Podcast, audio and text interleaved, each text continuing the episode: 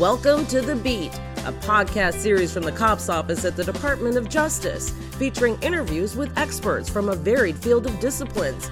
The Beat provides law enforcement with the latest developments and trending topics in community policing. Hello and welcome to The Beat. I'm Jennifer Donnellan, your host. Today's interview is being hosted via Zoom. There are an estimated 18 million veterans in the United States. And following the recently concluded 20 year global war on terror, veterans have returned to communities throughout the country, and some have been challenged in making the transition and moving beyond their wartime experiences. It follows that if a veteran is in crisis, homeless, or in need of service, they can end up interacting with law enforcement. However, in too many cases, police are challenged by a lack of resources or options beyond arrest. Today, we'll be talking with two people who have made supporting veterans a part of their profession and teamed up to serve those who served our country. With us are Sergeant Dave Corlett, who is the military liaison coordinator for the Cincinnati Police Department, and Ron Michaelson, who's with the Veterans Justice Outreach Program at the Cincinnati Veterans Administration Medical Center. Together, they are the anchors of a veterans response program in Cincinnati that was started by Sergeant Corlett and later formalized by the CPD. Gentlemen, welcome to the beat. Thanks, Jennifer. Glad to be here.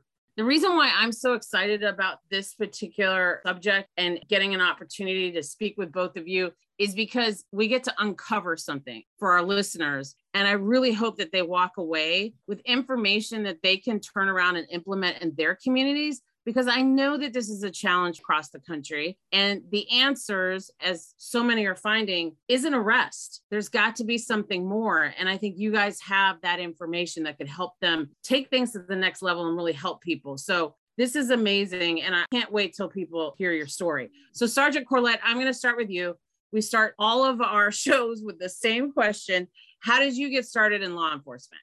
Just a brief little walk us through. Why'd you pick this career? Oh, that's going back a little farther than I thought we were going. I was in the military. I was in Operation Desert Shield and Operation Desert Storm back in 1990. And we got back from Iraq the first time. We were kind of sitting around. I was a young soldier, and the helicopters that we had were all broken. And my wife didn't want me to deploy again. And I kind of made the decision it was time to move on, but I didn't really know what I wanted to do when I grew up. There was a an Apache pilot, an Apache helicopter pilot in my unit who had previously been a New Orleans police officer. He left policing to become an Army helicopter pilot.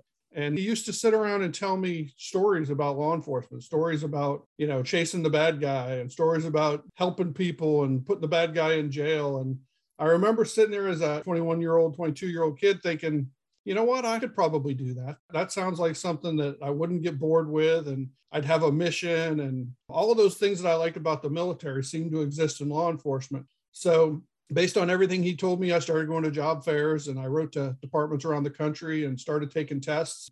I was fortunate enough to be offered three different positions in the read in the Midwest, and I ended up choosing Cincinnati. I wasn't originally from here, but I chose Cincinnati, and here we are 30 years later. So much of your past and your military background plays such a huge role in this. And I don't want to take away from that part of the story because I want you to tell that next. So you're working now as a Cincinnati police officer. You're coming up through the ranks. You're going on your calls. You're seeing what you're seeing out there on the streets. Tell me about that moment, that call that you went on where this program sort of found its birth. There were a couple of specific incidents. We dealt with veterans throughout our time, and my partner was also a Desert Storm veteran. So we spent a lot of time together. But it was in maybe 2013, 2014 I had been a middle manager, a supervisor with the police department for a good number of years already. And I made a traffic stop one night in an area called Over the Rhine. And when I stopped this car, the guy got out of the car. And as I approached him, he immediately took a position of parade rest, which is, you know, a military position just under attention. It was showing me some respect and showing me that he was paying attention to me. And I talked to this young man. It was clear to me that he was, you know, just out of the military or he was still in the military. And we had a conversation about what he was doing in this neighborhood at this time of the morning. And he finally opened up to tell me that he was searching for heroin. He was trying to buy narcotics and that he was an addict. And he had only been out of the military for about six months and he just didn't know what to do. At that point in time, I kind of always been known as a military style supervisor. He stood at attention while I yelled at him. I made him feel bad about his life and I made him feel bad about his choices and his decisions. And I made him feel like he had embarrassed every veteran that came before him. And he literally broke down into tears. And at that point in time, he would have accepted any help I had to offer him, whether it was rehabilitation, whether it was jail, whether it was anything I could have given him at that point. He was in a position to accept and make his life better. But it was only at that point that I realized I had nothing to offer him. I'd been a police officer for, you know, 25 years or 24 years. I'd been a city supervisor for over 20 years. And I had nothing to offer this kid to help him. He didn't need to be in jail. You know, he wasn't a violent felon. He was only hurting himself and community at large. And I had nothing to offer him. So that was one of them. And then there was another one where I found a veteran in his home, deceased, living in a vacant building with no family, no communications, no connections. I started volunteering my time with a national peer support group called Battle in Distress. And they still exist. It's Battle in Distress. They do a fantastic job of supporting veterans who are struggling across the country. They're available 24 hours a day, seven days a week, but it's strictly a peer support group. While I was doing that, they determined that my best function for them was to continue to be a law enforcement crisis intervention officer. And whenever they would receive a call from a veteran who was suicidal or who they felt was in danger of suicidal tendencies, they would get me involved. And I would be the guy who collected the information and called the Orlando Police Department to notify them of the suicidal veteran because I knew the information that was necessary for the police officers to make a safe response to keep both the veteran and the police safe. I did this for probably eight to 10 months, and we were involved in SWAT standoffs and suicidal veterans from coast to coast. Port St. Lucie, Florida, to San Diego, to Las Vegas, to Dallas. And it suddenly occurred to me that here I am out there throwing my name and my rank and my city and my department around. And I've really never talked to my command staff about the fact that I'm doing it. Command staffs don't typically like to hear about things you're doing from outside the agency. They like to hear about it before that. At that point, one of the assistant chiefs was a friend of mine. He had been one of my supervisors early in my career and I talked to him about what I had been doing, and he recommended I have a sit down meeting with the with the chief. So the chief scheduled me 15 minutes, and I walked in, and he said, "So I hear you've been doing some things, you know, outside of the department, representing yourself as a member of the department." And I said, "Yes, sir, I have." He said, "Well, you have 15 minutes to convince me that it's a good idea." And I spent 15 minutes, probably more than that, because I talk a lot, convincing him that what we were doing was necessary, needed, and we were able to provide things that other people couldn't by the end of the 15 minutes, the chief looked at me and he said, That's an absolutely fantastic program. You are no longer a volunteer with that agency. You are going to start that as a department program and you will run that program. Go forth and do good things. And at that point, the uh, military liaison group in the Cincinnati Police Department was born. And we, from that point, have taken on any number of tasks from crisis intervention training to PTSD recognition training to personally taking people up to the VA system, getting them into the VA system, we work in, with the Veterans Court System. We do national military recruiting programs. Pretty much anything that has to do with the VA or the DoD, we somehow get involved in. And we've had tremendous success and we've received tremendous recognition. I couldn't be more grateful for the positivity that's come out of this program this story is actually an example of ask for permission or ask for forgiveness. That worked in your favor, but I see why it, it, probably took less than 15 minutes for him to sign on to that. But good on you for stepping out there like that. I want to take it back just a little bit. And if you could, in your own words, take us inside your personal feelings, quite frankly. You've been there, you've been on the front lines, and you come home I'm sure you had your own demons and challenges you had to face internally. You made a decision to enter into law enforcement. Others, as you witnessed in your own community, didn't have that sort of positive decision making. They ended up doing some other things. And what went through your heart and mind? Did you have to battle internally with things that nobody else knew what was going on with you? And then when you would see your brothers and sisters out in the community like that, suffering like that, how did that grab you?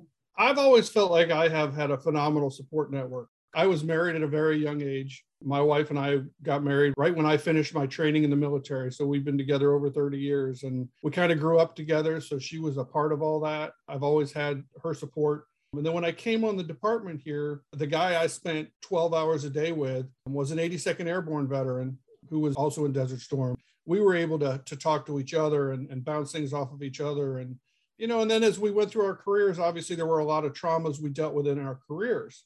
And as I got older and I, I realized what those were, I've had the support of the VA staff. And, you know, one of the doctors at the VA that I teach with routinely calls me to check in on me when bad things happen because I'm always somehow involved when some horrible crime happens. And she always texts me to make sure I'm okay and let me know that she's there for me to talk to. And I've always had that support. So, doing what I do, I found out very quickly that that was what was lacking in the veteran community. When these younger soldiers are coming home from deployment, a lot of them are no longer with the unit or the people they had those experiences with and they don't have someone that they can relate to to talk about them with. So, what I found in the department, and we try to intervene prior to arrest. That's one of our big goals is to intervene prior to arrest or that suicidal call or anything like that. So, we became the peer support on scene.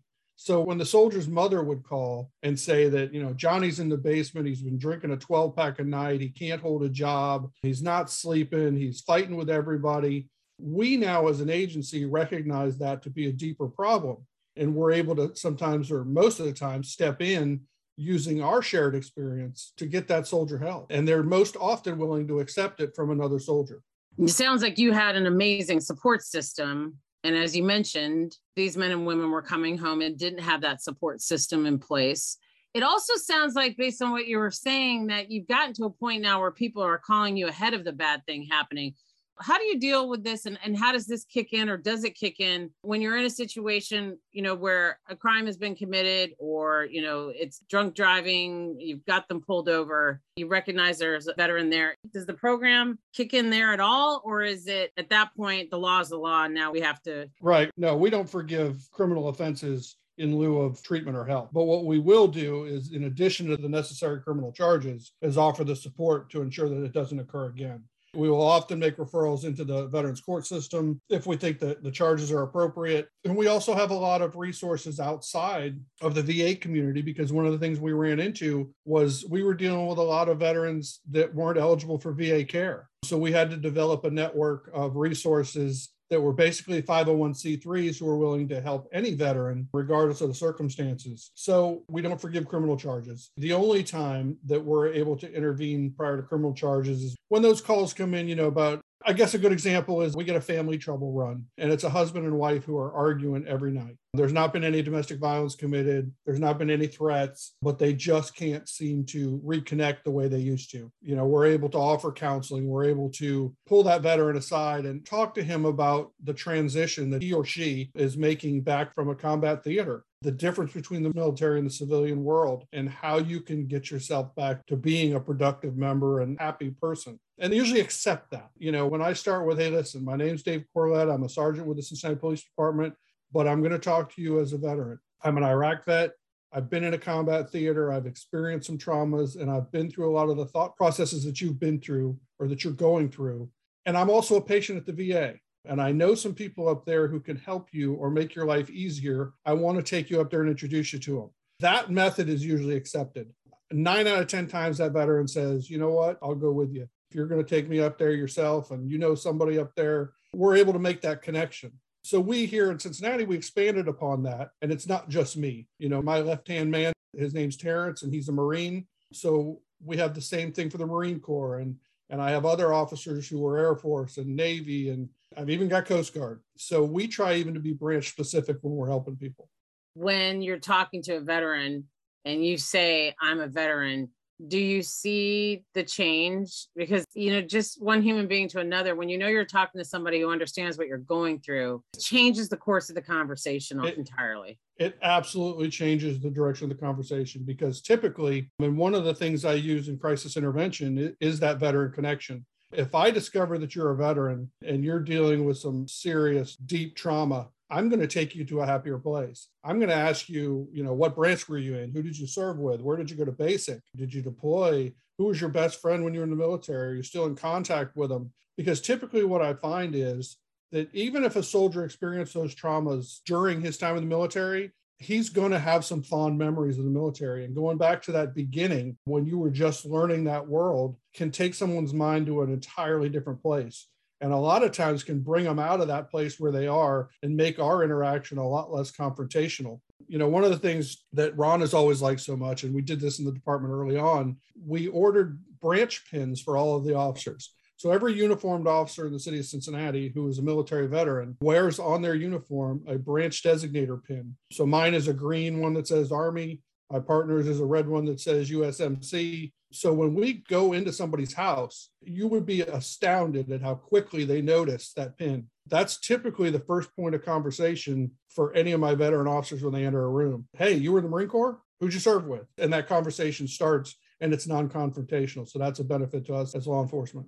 You know, it's interesting because as you're talking, you're talking about this pin, you're talking about military veterans, so many of whom work in law enforcement. So the resources have been sitting there right in front of us, right? Yes, the pin is absolutely. very simple. The people are here. It's all seems very simple.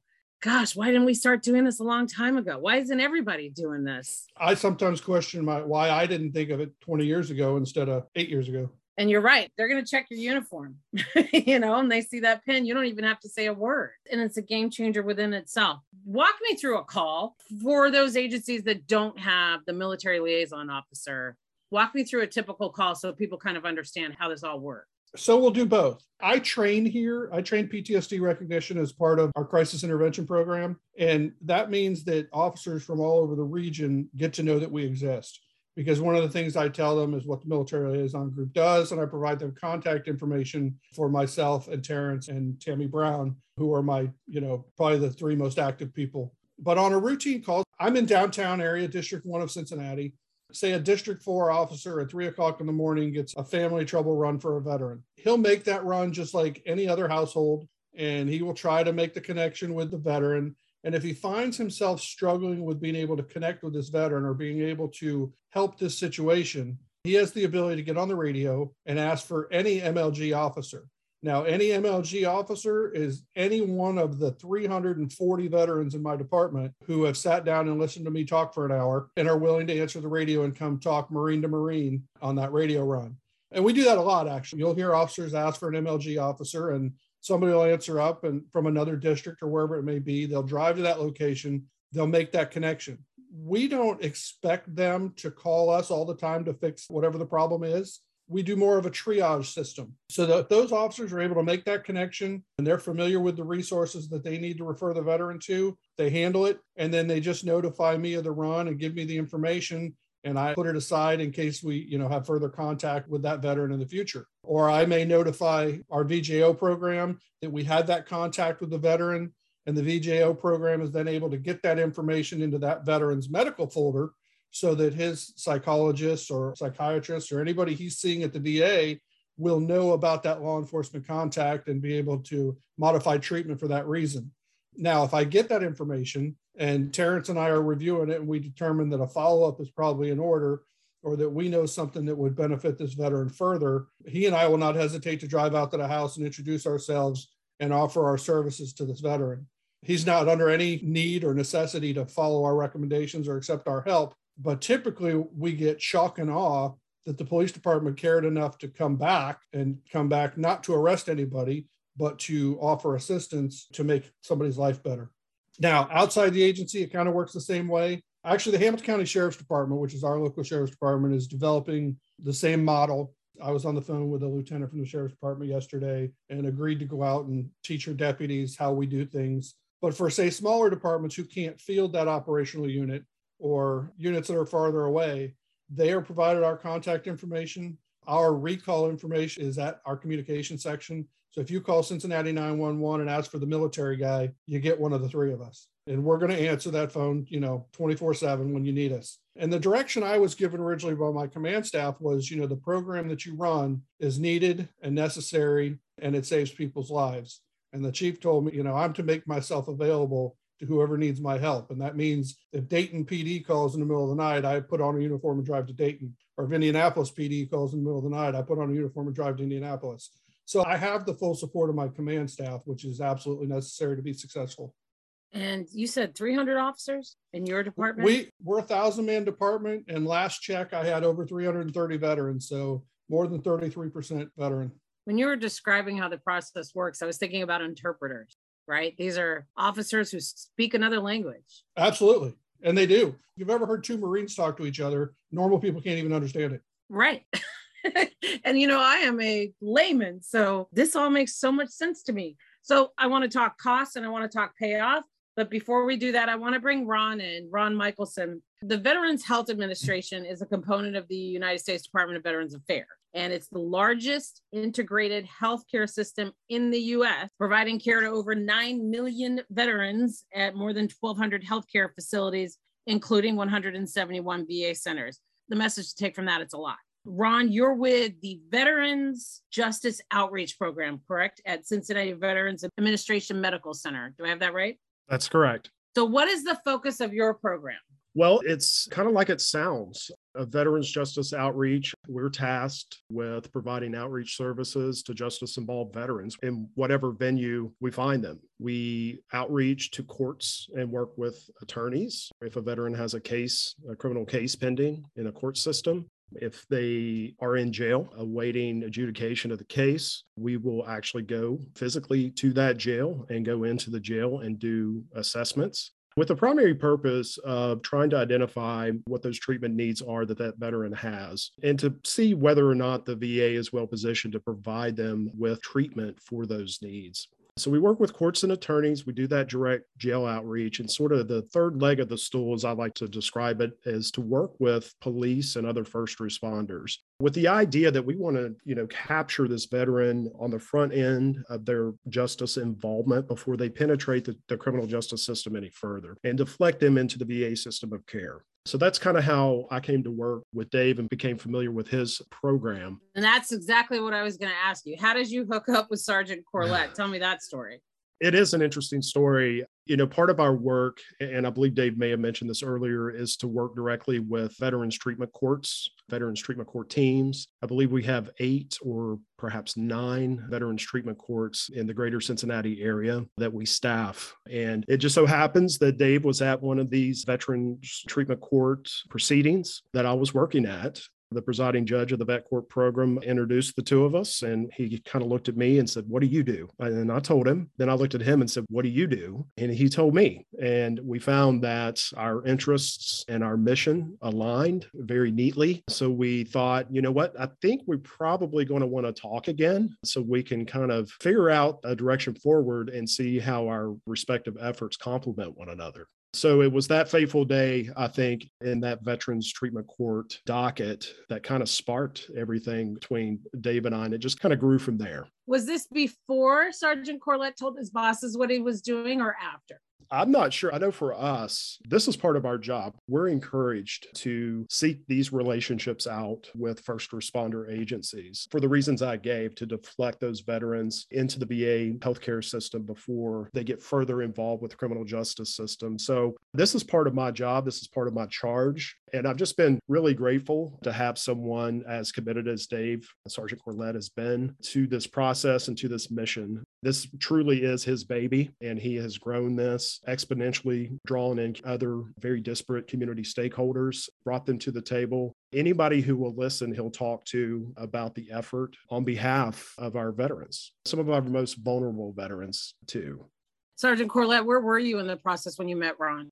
No, I had already talked to the command staff. Actually, was I think it was one of the members of the command staff that told me I needed to go down to the courthouse and talk to Judge Melissa Powers. And Judge Powers and I were actually friends from when I was a 23 year old policeman and she was a brand new prosecutor, and she was the Veterans Court treatment judge. So I showed up in court a couple times and I watched Ron doing what he does, and I was like, man, it really seems like he and I need to talk. Ooh, help, help. Yeah. This is great. yeah. And then, like he said, as soon as we talked about, well, what his function was, I was like, well, that's exactly what I want to do. So, yeah, we need to work together. And to Ron's credit, in dealing with the VA myself, you don't always get what you want out of the VA, but Ron has been more than willing to be active in what we do. There's occasions that Ron's gone out on radio runs with me in a patrol car and met the veteran that was struggling There was one particular occasion where District 3 called me and I got out there, and this guy was in such bad shape. He was drinking several fifths of vodka a day, begging me not to let him die. And I was like, Ron, you got to meet this guy. And Ron came out to the scene, and the two of us decided right then and there that we needed to transport him up to the VA and sign him into detox. And we did. So I put him in a police car, and Ron met him up at the VA, and we signed him into detox, you know, an hour after the call. So it's taken both of us to make our efforts successful. You know, when you were talking about the fact that this doesn't replace charges, it does sound like Ron's there to sort of catch them once they move from point A to B if they are charged and they hit court. Am I understanding that correctly? Correct. And another thing that I've learned in dealing with veterans, which was totally opposite of the way I came up as a young policeman, as a young policeman, if I stopped a combat veteran doing something not so serious that nobody would really care about, I often would cut him a break and tell him not to ever do it again. But what I've learned in my middle and senior age is that veterans who are in crisis, who are acting out in those ways, respond much better to being held accountable for their actions. So a lot of times I'll get a call from a young policeman at night asking me if they should charge this guy or whether they should, you know, just refer him to me. And oftentimes my answer is to file the charges because if we bring him into veterans court, then we can hold him accountable for his actions and we can ensure that he seeks the treatment that he needs. He can't just disappear. Ron, you work for a government organization. Sometimes you have to take steps when you're introducing something new. And I think that this is going to be beneficial for our listeners hearing this and wanting to maybe start something like this with their particular agency. Were there steps that you had to take in order to work with Sergeant Corlett on your end of things? That's a great question, Jennifer. And as I said before, interfacing with law enforcement and other first responders is a part of the gig, right? For VJO specialists. I mean, that's part of what we're tasked with doing. Now, how we do that and the manner in which we engage is probably very individualized.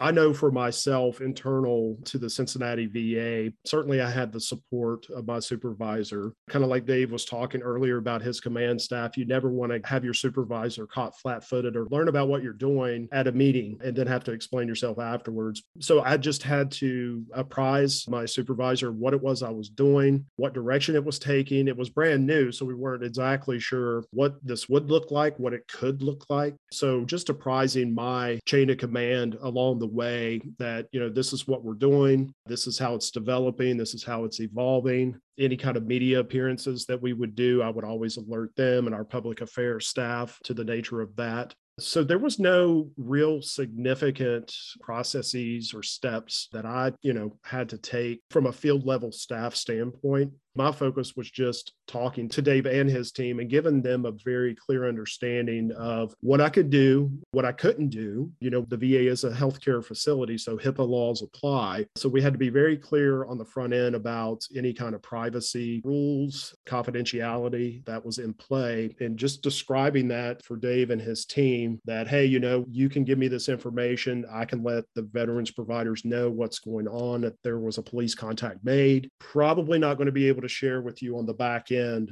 what the disposition was because right. of confidentiality. Right. Uh, now, if the veteran signs a release of information specific for Sergeant Corlett, sure, as long as it spells out the exact nature of the information to be shared, I can go back to the well with Dave or any officer and let them know kind of what the disposition or the outcome was. But typically, that's not typical. So he understood very early on that you know, this was going to be a refer, and that's probably about it, unless he went back, as he mentioned earlier, to that veteran's home for a follow up. And the veteran told Sergeant yes. Corlett what happened, but it was on the veteran to share that.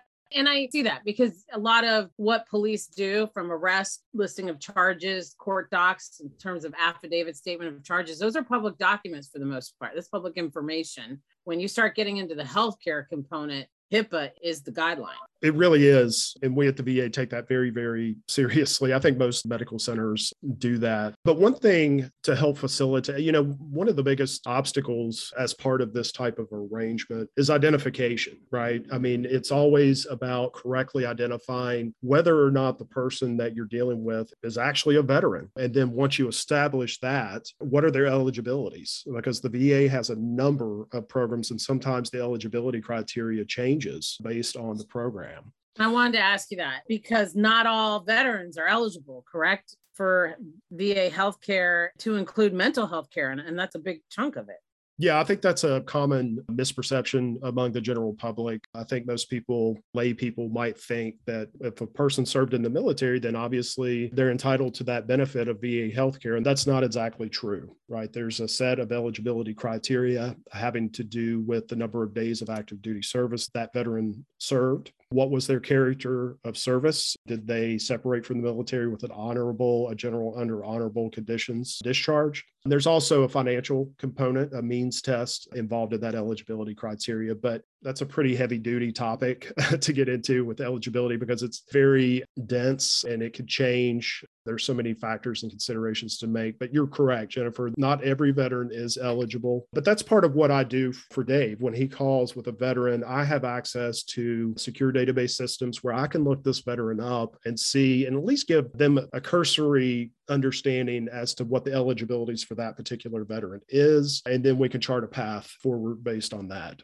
So, is your recommendation for law enforcement who are thinking about this or listening to this and saying, you know what, I've got a lot of veterans within my organization. This is something we could pull off. Do you suggest out the gate? I'm going to ask both of you this that you're connecting with the Veterans Administration in some capacity to have that sort of expertise on hand to help guide you through that? Ron, you want to go first? Absolutely. This is our task. This is what we've been charged to do in the Veterans Justice Outreach Program is to work with these agencies to deflect veterans into VA care when possible and when appropriate. So that said, you know, there are VJO specialists, people like me, oftentimes multiple people like me that make up teams attached to every single VA medical center across the country. So I guess the message to law enforcement is yes, reach out to your respective VA medical center, cold call. Call them up and say, Hey, I need to talk to the Veterans Justice Outreach Specialist. And they should be able to link to one of us to start that conversation. There's actually a list online of every single specialist across the country that is broken down by state and their respective medical center that they work for. It's online. You know, anybody can do a search, just a Google search of Veterans Justice Outreach Program, and they can navigate to that page and find out who the specialist is that they should be speaking to. Before I hear from Sergeant Corlett, let's just go back to that Veterans Justice Outreach Program specialist, right? That's what they need to be looking for. And the Justice Outreach Program, it can help law enforcement identify veterans eligible in whether or not they're eligible for services. You can access mental health care needs talk a little bit about this other piece with the training and education related to judicially approved options to incarceration. Translate that for me. You can assist or what? Can you offer advice in Veterans Court on what an appropriate sentence might include and the options? Typically, Jennifer, we're not really weighing in on any type of plea agreement. Once a veteran is arrested and formally charged with an offense, typically what we'll do is we'll meet them out in the jail get a sense of what their treatment needs are, whether or not they're connected. If they're not connected to the VA, but they are eligible, we'll actually enroll them out in the field into VA healthcare. So we'll do that front end sort of social work piece, sort of that outreach component. Now, on the legal side of things, once the releases of information are in place, we can then communicate with their attorney and say, hey, just so you know, you are representing a United States veteran. This veteran is eligible for VA healthcare. I met with this veteran at the Hamilton County Justice Center on this particular date. And this is what we talked about in terms of an initial plan of care if the court sees fit to allow for it.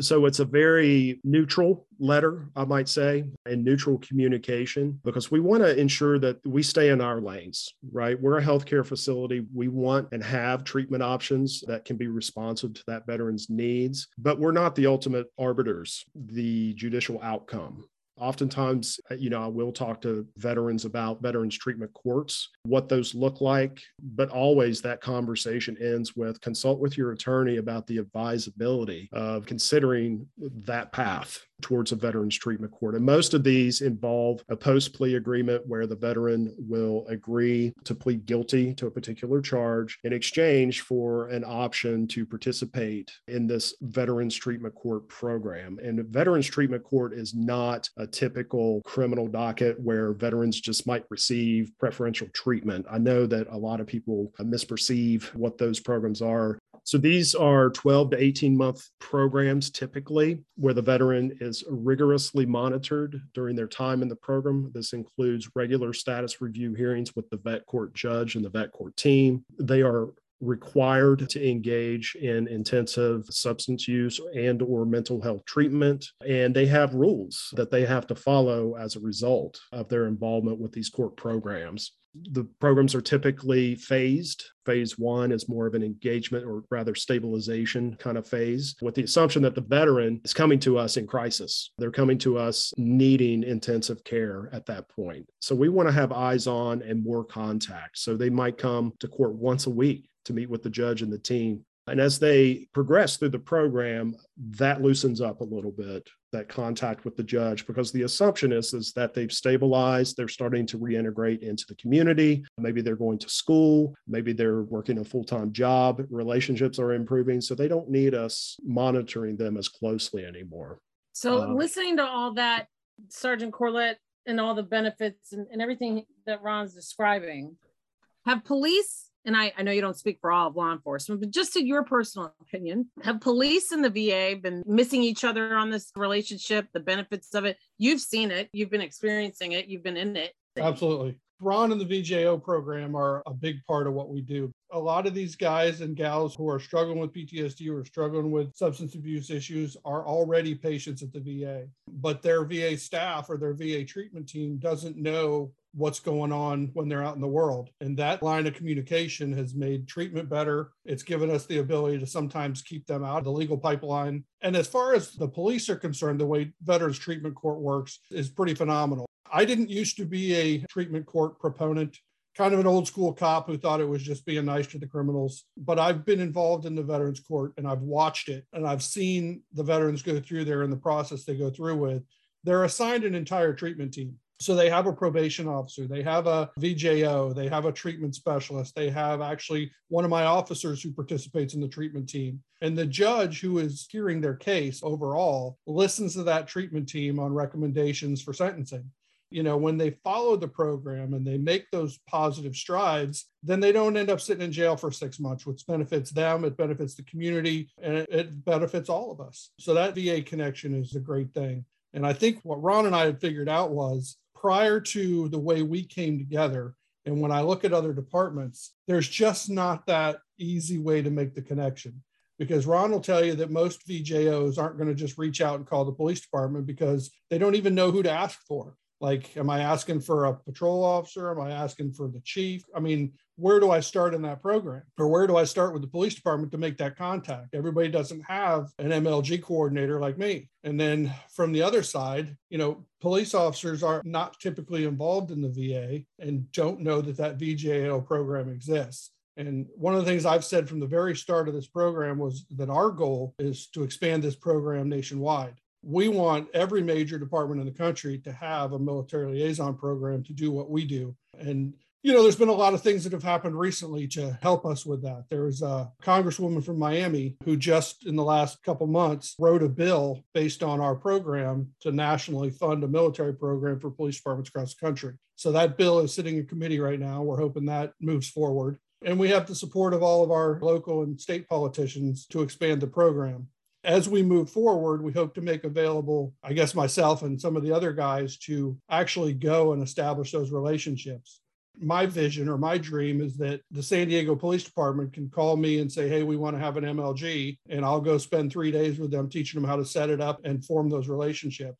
We'd be able to introduce the VJOs to the police administration. We'd be able to introduce the VA system to the police officers. And then hopefully, when I leave, those relationships would flourish like ours did.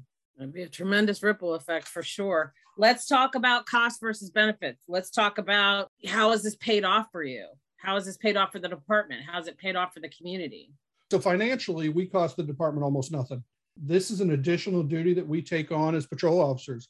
I'm the downtown day shift patrol supervisor for the city of Cincinnati. So on any given day you drive through downtown Cincinnati, you're likely to see me in a patrol car making daily radio runs. The military group is an additional duty that I take on because I'm passionate about it. And that applies to the people that work for me. So our cost there is almost nothing. It was funny that the program was so successful and we were recognized nationally on several stages and we've received awards and we've had news stories done on us and everything has been so positive for the department that the chief was like, listen, if you guys need to work overtime to do what you do, work overtime to do what you do but I'm the son of a county auditor, and we just have not needed to really do that. We've been able to staff what we do with officers that are on duty. And if they need to reach out to me, which is very rarely, I make myself available to them. So the cost of the department has been very low. We have been able to benefit from the military recruiting programs where we send our veterans, our police officer veterans, to a military base to recruit other veterans. And nobody can have that conversation about what a post military career in law enforcement is like, other than someone who has stood on that side of the table. So that's been beneficial to us to be able to make that connection. The costs of the department have been low and the benefits have been pretty great the numbers is something that Ron and I have talked about a great deal. And we really have a hard time tracking because we often don't know the long term outcome of our contacts and referrals. Like, unless the veteran comes back to me and tells me what the benefits of our contact were, I don't know if he went to Texas and is still an alcoholic. I can't keep up with everybody that we contact. But I do know that we have enough success stories that I filled four pages to send to the Congresswoman when she was asking about the program. And some of those people have emailed me every year to tell me that they're thankful that they're still alive and they're only alive because we intervened in their lives. So I know that to be incredibly successful and satisfying to me. Yeah, it sounds satisfying to me too. In one sense, it's really hard to sort of encapsulate whether a non-violent encounter would have gone violent if you hadn't had an MLG on scene, right? Right. Um, well, here's here's one thing I'm going to tell you, and this is something that was shocking to me. I I use this in my PTSD class. One time we had a deputy here who shot and killed a Marine Corps veteran with PTSD. It was determined to be a suicide by cop. The veteran struggled for a long time and he was suicidal. The officer was really struggling with the fact that it happened. So I had talked to the officer and it really struck a chord with me because the officer said, Dave, I knew this guy. And I said, What do you mean you knew this guy? He said, I've been to his house 12 times. Like his mom was calling on him once a week. And, and I was there every week, you know, and I would just tell him to go to bed, stop acting up, don't drink so much, you know, the classic law enforcement response. And I thought, okay, well, that's a problem. So I went back to my computer and I sat down and I did a real quick Google search nationwide on police intervention shooting slash combat veteran, and hundreds of them came up all across the country. I printed out the first 10 on the list and I started calling those departments across the country. And I spoke to the homicide investigators who handled, you know, the police intervention shooting on these veterans. And almost every single one of these police intervention shootings, every veteran had had six or eight prior law enforcement contacts in the preceding two years. And to me, that's screamed necessity for what we do. At any one of those six or eight contacts, had we been able to make the necessary resource referral, could we have prevented the police intervention shooting and the loss of that life? And that's a question that I can never answer, except for the two or three suicidals that email me every year and tell me that they're thankful they're alive. But I got to tell you, Sergeant, that question alone is enough. We all know about the 22 veterans a year that kill themselves. And people think that just a guy comes home from a combat tour and two weeks later he decides to kill himself. And that's not what happens. That process to suicide takes years, it takes several years. The highest number of suicides right now are Vietnam veterans. Nobody's stepping in before they reach that point. And I think we now offer the ability to step in and cut off that suicidal train of thought. You know, maybe you start looking at those missed opportunities. You start counting those because I bet you that's a staggering number every single interaction between police and a veteran who's engaged in whatever that is, right? Domestic yeah, right. violence, suicide, you know, threatening suicide, that's a missed opportunity. And when you start looking at how many times that happens, how many interactions there are, that certainly demonstrates need for sure. And Jennifer, if I can jump in here, kind of really reinforce a point that Dave made. You know, anecdotally, from my perspective, when I call a veteran who's been referred to me by either Sergeant Corlett or a member from his team, oftentimes I'll get contact information for the veteran and I'll call them up by way of follow up the next day after they've had this police contact. I'll introduce myself, let them know who I'm affiliated with, the program I work for. And then I'll let them know you had a couple cops out at your house yesterday. Do you remember that? Yeah, I remember that. Sergeant Corlett. Yeah, yeah, I remember. He's a great guy. He's a great guy. Well, you know, he asked me to call you from the Cincinnati VA and see if there's anything we can provide you. And there's shock. There's absolute shock on the end of that line. Are you serious? Really? Those cops asked you to call me? And it kind of ties into the point that we're talking about here in terms of early intervention and what's going to move the needle for that veteran. And I think that in and of itself is huge it creates a huge impact in the mind of that veteran that, you know, these people actually do care and they care enough to remember who I am and to call me and to do these follow up visits or these follow up calls with an offer of assistance oftentimes that in and of itself is restorative to that particular veteran and they're going to be much more likely to engage in care at the VA and that's where I kind of step in and say well let's take a look at what our options are for treatment. Is PTSD is it substance use is it some other type of mental health concern we're a hospital so what are your medical concerns oftentimes they've neglected their medical we deal with a lot of homeless veterans out on the street. We have a whole homeless veterans division here at Cincinnati VA. VJO is a part of the homeless programs office. You know, the numbers are going to be the numbers, but I also think it's important to measure the true anecdotal impact on these veterans and the care that is taken by Dave and his team to ensure that that follow up occurs. Absolutely 100% agree with you. And I go back to what I said when we first started. You know, this is about uncovering something. And I'm glad that you're getting the attention that you're getting because, again, it's sitting right there in front of us. We have the officers who are military veterans. We have the need out there as evidenced by all the calls for service that involve veterans and making this connection between a law enforcement agency, one of the key players in this whole cycle, and making the connection between law enforcement and the VA administration and getting them hooked together in an effort to try and help these people, help the community, just makes plain sense. And it was sitting there right in front of us the whole time because sometimes it's just pointing someone in the right direction. And the fact they're so willing to help these other law enforcement agencies get started so they can run with this, I think it's phenomenal. I want to make sure that everyone knows we're going to be asking you to share some contact information but as we wrap up, are there any lessons? I'll start with you, Sergeant Corlett, that you could maybe help someone else avoid. Were there any landmines during this process that you say, hey, make sure you don't do this? I don't know if it's so much make sure you don't do this, but it's the other things that occurred that I wasn't expecting when we got the support of the department and the first year we did this we did an hour's worth of training at our annual in service so every officer in cincinnati went through that program and got a feel for what we do and how we deal with PTSD and recognizing and things of that nature. And I very quickly turned into the department confidant. I had a lot of law enforcement officers coming to me with their own PTSD issues or with the struggles that they had, asking me if I had resources that could help them. And some of them were veterans and some of them were not. And I had to scramble we did not have a very large peer support program or a, a, good peer support program at that point in time to refer them to. So I became the guy inside the department, you know, dealing with sometimes things I didn't even want to know about my coworkers. And I had to very quickly remind them that I'm still a manager in the police department and I have certain responsibilities. But I went out and I developed civilian resources and I made the command staff aware that this was something that we needed to look a little harder into. And CPD has made leaps and bounds into a phenomenal peer support program, you know, that the officers are able to seek out. So other than that, I really haven't run into too many problems as far as law enforcement is concerned. I got to say that makes a lot of sense. Make sure you have the support for those within, right? Well, it became a big part of what we do. I mean, we now run an onboarding program for all the new officers who come in that are veterans. We have a military wall at our academy that includes military pictures of CPD officers going back to World War One. We do all the military recruiting. So there's probably 50% of what I do now that is internal as well as external.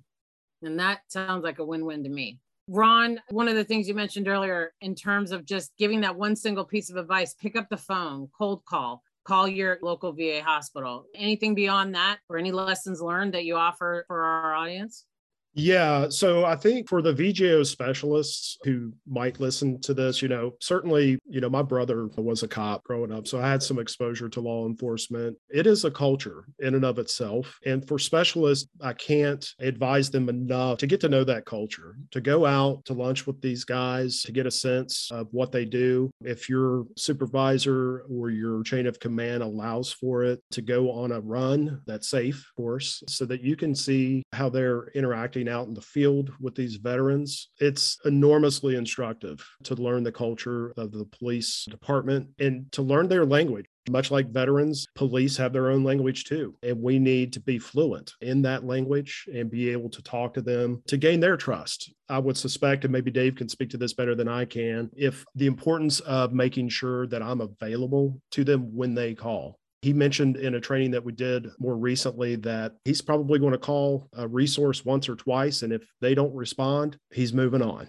He's moving on to the next agency or resource that could be helpful to his calls you know, for us as VJO specialists, it's absolutely imperative that we are responding to these officers when they're calling. Oftentimes, it's a phone call while they're with a veteran, and my role is more of a consultant to them. What's going on? Is he voicing any kind of suicidal statements? Does he appear to be under the influence? Is he responding to internal stimuli to kind of indicate that, that there's some severe mental illness there? Well, what do we do? Bring them to the ER, or if it's after hours, maybe you can go to a community hospital or something to that effect and make sure that that connection is made once they get there. So I think for VJO specialists, it's absolutely imperative that we learn the language of law enforcement and we understand the culture and the stress that they're under in just doing their day to day activities and their job and being sensitive to that and being intentional about how we interface with them and interact with them. Dave and I have a great relationship even beyond this program. And I think it's because of the efforts that he and I both have made to understand one another and what it is that we do in our respective agencies. It's been an honor because you're serving those who served us. And so much of this is boiled down to communication and language and having that conversation and picking up that phone and being available but it's communicate communicate communicate and i love it and i'm hoping that this discussion generates a lot of interest in serving veterans and establishing more veterans response uh, collaborations between law enforcement and the Veterans Administration. So, if anyone is interested in speaking with you to learn more, to pick your brain some more, about how they could perhaps launch a veterans response in their area. Can they contact you? And if so, how can they reach you? Can they call? Can they email? Sure. Yes, absolutely. Yeah. So this is Ron Michaelson. I can be reached by phone at 513 266 1733. Email address is ronald.michaelson at va.gov. So that's R O N A L D dot Michaelson M I C H A E L S O N at va.gov. Thank you, Sergeant Corlett. And this is Sergeant Dave Corlett. I can be reached at area code 513 260 5311, or my email address is dave, D A V E, dot Corlett, C O R L E T T, at Cincinnati, C I N C I N N A T I, dash O H dot gov. Gentlemen, I cannot thank you enough for speaking with us today. And I want to thank our listeners for joining us. I think this has been a very special episode. I hope that the word keeps spreading and more law enforcement agencies consider adopting these programs. So thank you again. And thank you, everyone, for joining us here on The Beat. Thanks, Jennifer. Thank you. The Beat is brought to you by the United States Department of Justice's COPS Office. The COPS Office helps to keep our nation's communities safe by giving grants to law enforcement agencies, developing community policing publications, developing partnerships, and solving problems. If you have comments or suggestions, please email our response center at askcopsrc at usdoj.gov or check out our social media on Facebook www.facebook.com backslash DOJ Cops. On YouTube, www.youtube.com backslash C backslash DOJ Cops Office or on Twitter at Cops Office. Our website is www.cops.usdoj.gov. The opinions contained herein are those of the authors and do not necessarily represent the official position or policies of the U.S. Department of Justice. References to specific agencies, companies, products, or services should not be considered an endorsement by the authors or the U.S. Department of Justice. Rather, the references are illustrations to supplement discussion of the issues.